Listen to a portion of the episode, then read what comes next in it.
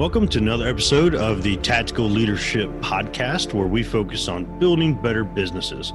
I believe in order to be the best leader that you can be, you must be willing to be the first follower and have a servant mentality when you're in a leadership position. If you want to be the best leader that you possibly can be, be sure to stay tuned and listen to industry leaders and hear how they built winning cultures in their own businesses.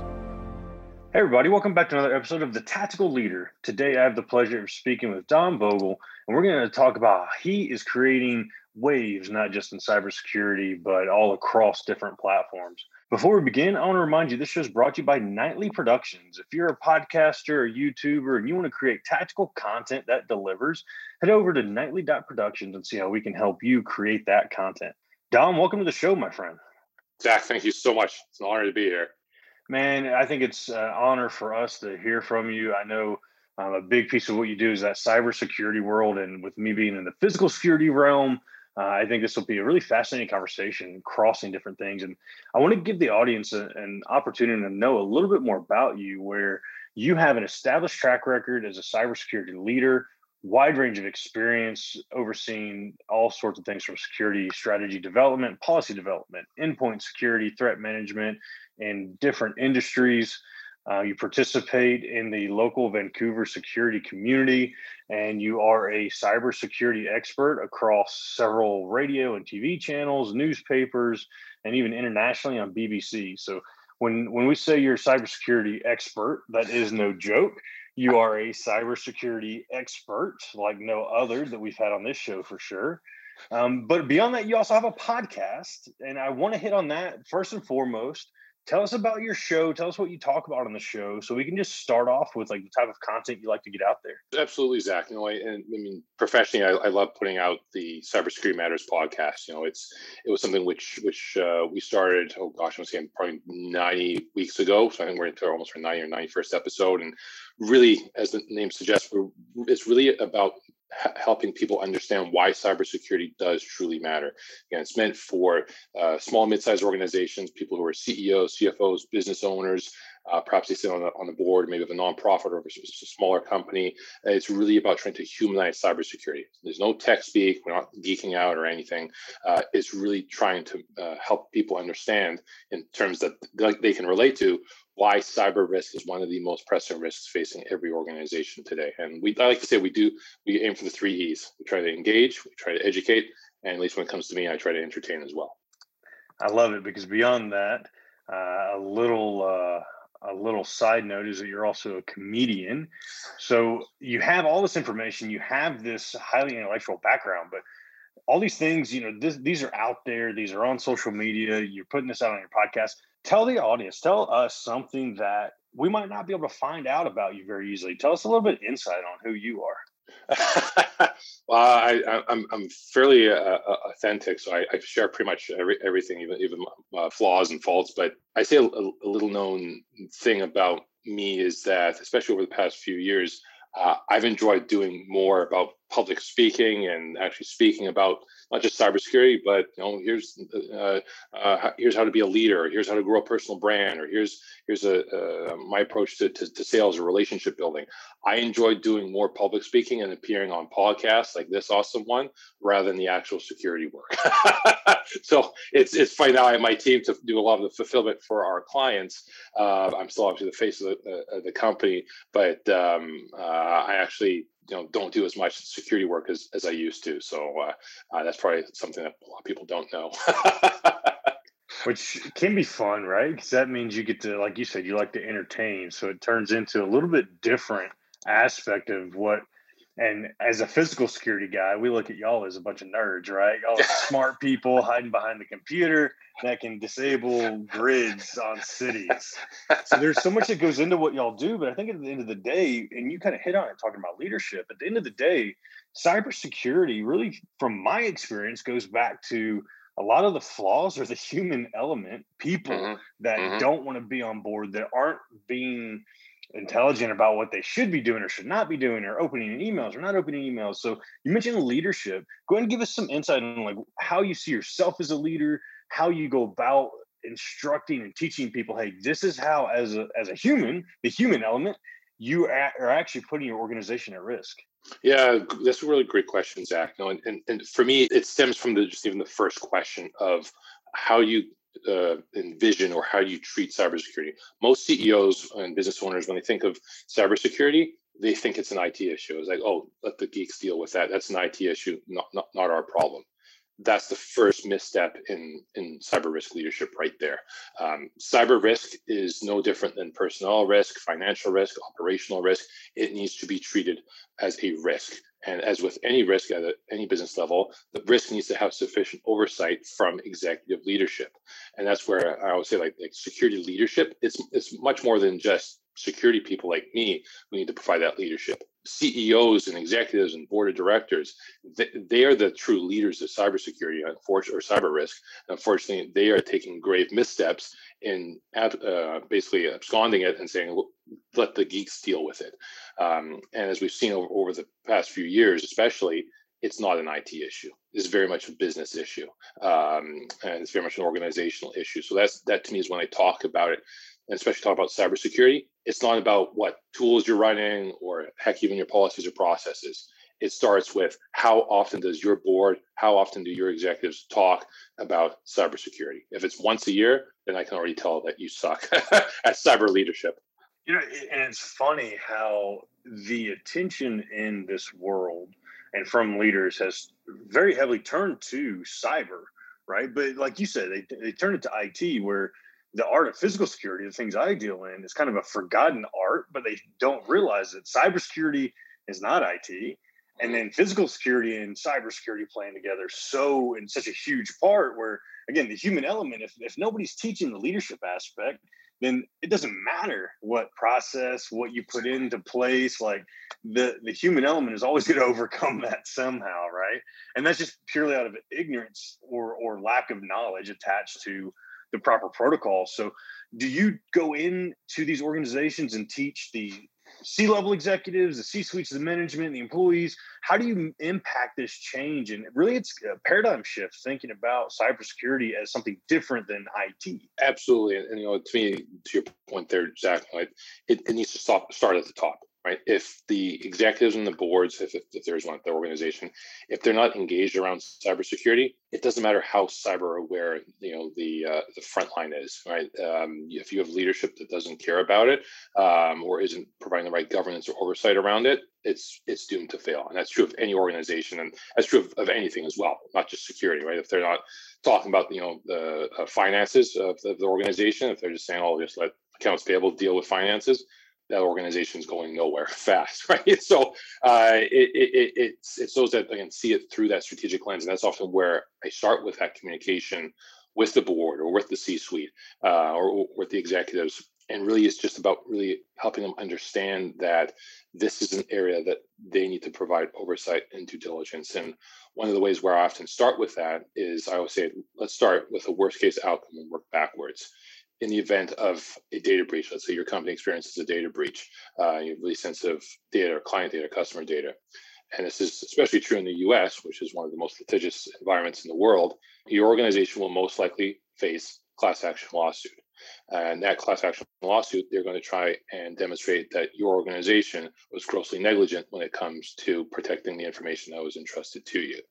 And I will say, did, did you know, Mr. and Mrs. Executive and Board Director, that you can be held personally responsible for that, in which any monetary repayment could possibly come out of your pocket? Not to sound too uh, jaded, but nothing makes executives and board directors uh, more scared than if it sounds like they're going to miss a payment on their yacht, right? Uh, that that incentivizes them to change. Uh, so it, often you have to again hit them where it resonates with them the most. It makes no sense for me to say, "Oh, your firewalls has uh, is getting all these um, intrusion attempts from Russia and all that." Talking about all that is meaningless. I have to put it in terms which resonate most with them. Like I said, for most people, the threat of a lawsuit will at least scare them into at least listening. You know, and that's a really phenomenal point because I don't I don't talk about the physical security world in this on this podcast very often. And um, you you said something that fascinates me because I see it all the time with clients in the physical security world. You you talk about lawsuit. Right. And they talk, you come in, they bring in a consultant like myself on the physical side, like yourself on the cyber side, and they look at like the price tag attached to us. What you do, I'm sure, is not cheap, right? It's not a five dollar fix by any means. But when you talk about lawsuits, you're talking millions upon millions of dollars that a company could be liable for in this day and age. I mean, you're talking you could bankrupt an, uh, a company in some industry and, and then you're not even talking about the PR fallout, the negative fallout attached yep. to something bad happening.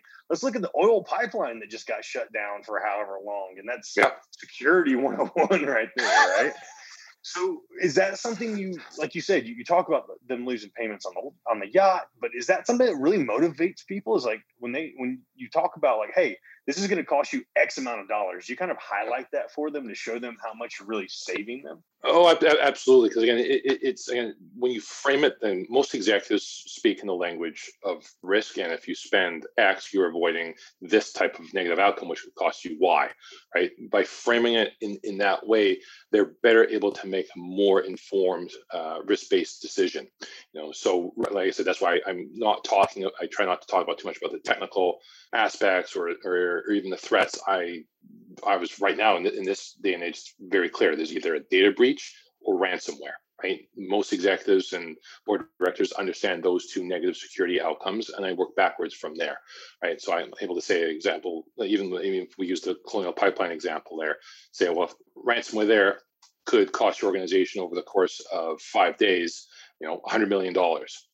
For a fraction of that, let's say, you know, round numbers, let's say for 50K, we can now reduce the underlying risk, so the likelihood and impact of that $100 million ransomware, in which if it does happen, is will be reduced to maybe a $2 million ransomware incident, which we're able to recover from far, far quicker, right? Helping executives and boards understand that at the end of the day, this is not a silver bullet. What we're saying, especially and this is true of physical security as well, you can't, there's no such thing as 100% state of security at the end of the day, what we're doing is taking reasonable and legally defensible steps to be able to demonstrate that you as an organization did everything within your power to make things as safe, as safe and as secure as possible, given the the, uh, the risk situation, the risk, uh, um, given the risk, and, and, given your resources.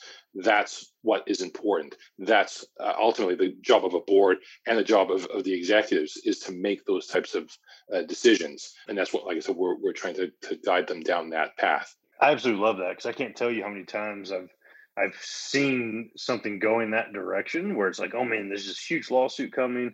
You know, there's a slip and fall accident or some silliness. Yeah. Where in, in the physical security world, you've got that guy sitting in the front desk making ten dollars an hour playing on his cell phone, doesn't realize it's raining, doesn't throw the mat out there, doesn't throw out the wet yeah. floor sign.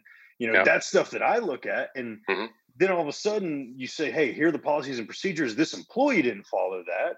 Mm-hmm. We outlined it because we brought in an expert like yourself where yeah. hey we did all of this to make mm. sure this wouldn't happen human element and then all of a sudden it absolves the organization of that liability right that's exactly the point zach and, and that's where more and more what, what we're seeing and um, we're, um, the, the, name of the company escapes me right now but what, what we saw recently and this was in, in the us where there was a class action lawsuit that was thrown out because the court decided that the organization was able to prove that they took legally defensible and legally reasonable steps to be as secure as possible. Right? They, the courts do realize that data breaches will happen. The courts realize that ransomware incidents will happen. But what's not okay is again levels of gross negligence, right? Or not taking legally defensible steps. So they they um, identify them. Sorry, I, I, don't remember the name of the company, but um, they said nope this was fine. Class action lawsuit dismissed. It was tossed.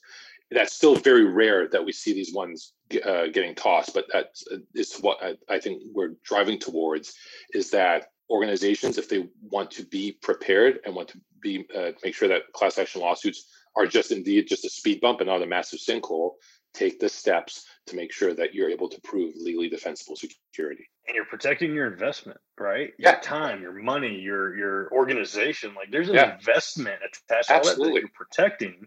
Why would you not spend the money on an extra? It's like an outside insurance policy. Insurance is just there in case it happens. This is a proactive approach. That's what I love about what you're talking about. And um, what I would love to know a little bit more about as we talk about the human element and how the individual can really screw up this great strategy. How does social media and posting and sharing and all these things that have come out like every second we look and there's a new platform clubhouse oh my gosh right? People are just on there talking about everything. I'm like y'all this this is not the best thing for you to be doing. And and you have this human element. How does social media play into your world where it does it throw a, a wrench in what you do or do you have parameters around that any tips and suggestions of hey like for me in physical security, don't post that you're going on vacation for the next week because your house will get broken into. Is there anything yeah. like that that you kind of uh, help people with? For sure, Zach, and, and uh, I want to hit very quickly too. You, you, just on just before you led into that question around insurance. The other thing I want to mention as well is that executives need to understand that cyber insurance isn't a get out of jail card. Far too many organizations say to me, "We have cyber insurance, we're good." That's like me saying I have life insurance. I'm going to throw myself out of a plane without a parachute because I have life insurance. Like it, it, it you still need to take steps to. It doesn't work like that. it doesn't. No, and that's again a fundamental misunderstanding of risk. Insurance mm-hmm. is meant to address residual risk after you've addressed and mitigated the inherent risk to levels that you're able to do. So, just wanted to put that blurb out there because that's uh, always a thorn in my in my side. But to answer your question about social media, it's funny. I say there's there's there's two sides to it. One is social media has allowed for someone like myself who does enjoy putting myself out there to be able to to get out on these digital soapboxes and talk about things that I'm passionate about, like cybersecurity, right? Um, so I mean, social media has been very great that way, in, in, that it's allowed me to be able to connect with amazing people like yourself, to be on amazing pla- uh, platforms and podcasts like this, to be able to talk about cybersecurity to audiences that may never have had the chance to think about it or hear someone talk about it. So there's great stuff from a business development relationship point from that perspective. From a, you know, me as a security practitioner, yeah, it can be a bloody nightmare sometimes. you know, um, uh, uh I'd say case in point, the one where it manifests the most is in what's called wire transfer frauds.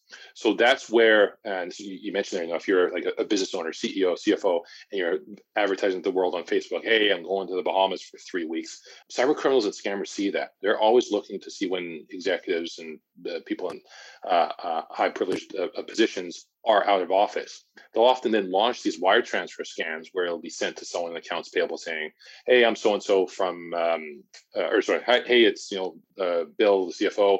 Uh, I'm away right now, as you know, but uh, this this new vendor came in today. We need to get a payment issued to them. Please wire uh, a hundred thousand uh, to them right now."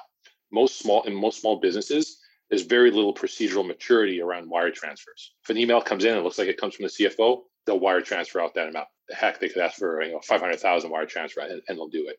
Um, so that's where social media has been very useful uh, from a reconnaissance perspective for scammers, for for cyber criminals uh, to to commit these types of crimes. And like I, I see that especially cha- uh, attached to wire transfer scams. I I, think it's kind of a thing of the of the past, but I, I'm not really sure um, which I'd be curious about your input, is you used to have like Craigslist scammers or these social security scammers, these people that would just like call up and it turned into like phishing emails and it turned into all these other silly things. Don't click this link, it's a virus, and all of a sudden your entire organization shut down.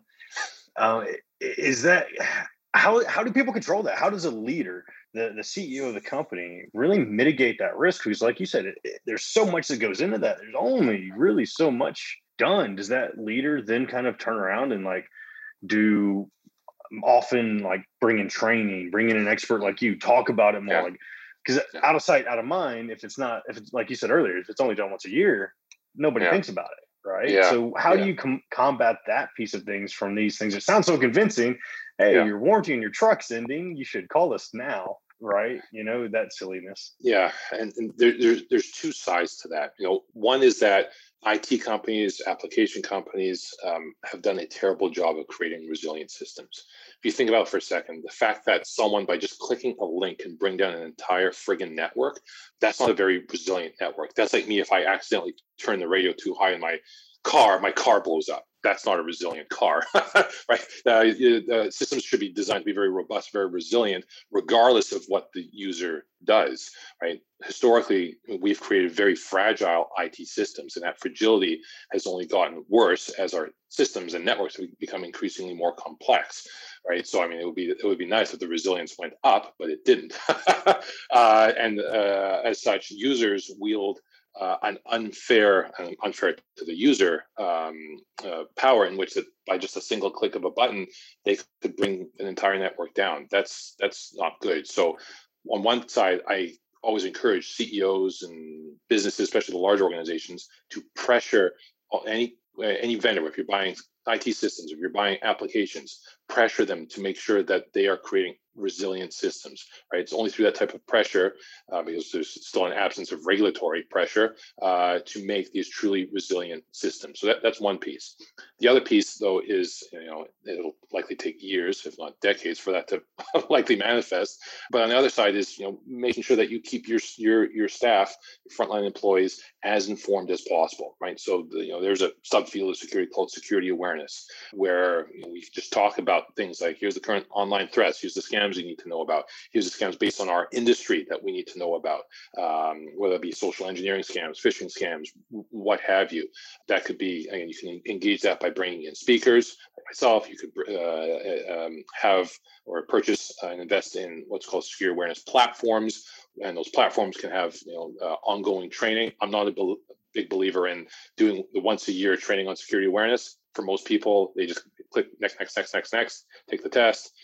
There's no, nothing to be done there. I'm a bigger believer in uh, uh, the dripping effect, where if you just drip a little bit of nuggets, uh, maybe once every other week, you know, a short one, two minute video um, on security awareness on a certain topic, and do that consistently over the year, that will make a much more resilient user workforce when it when, when it comes to security. I absolutely love that, and, and I think that's something that so many people fail to consider, fail to think about, especially leaders. Leaders need to be thinking, and it doesn't matter if your organization is 100 mil or one mil or 100,000, right? Like yeah.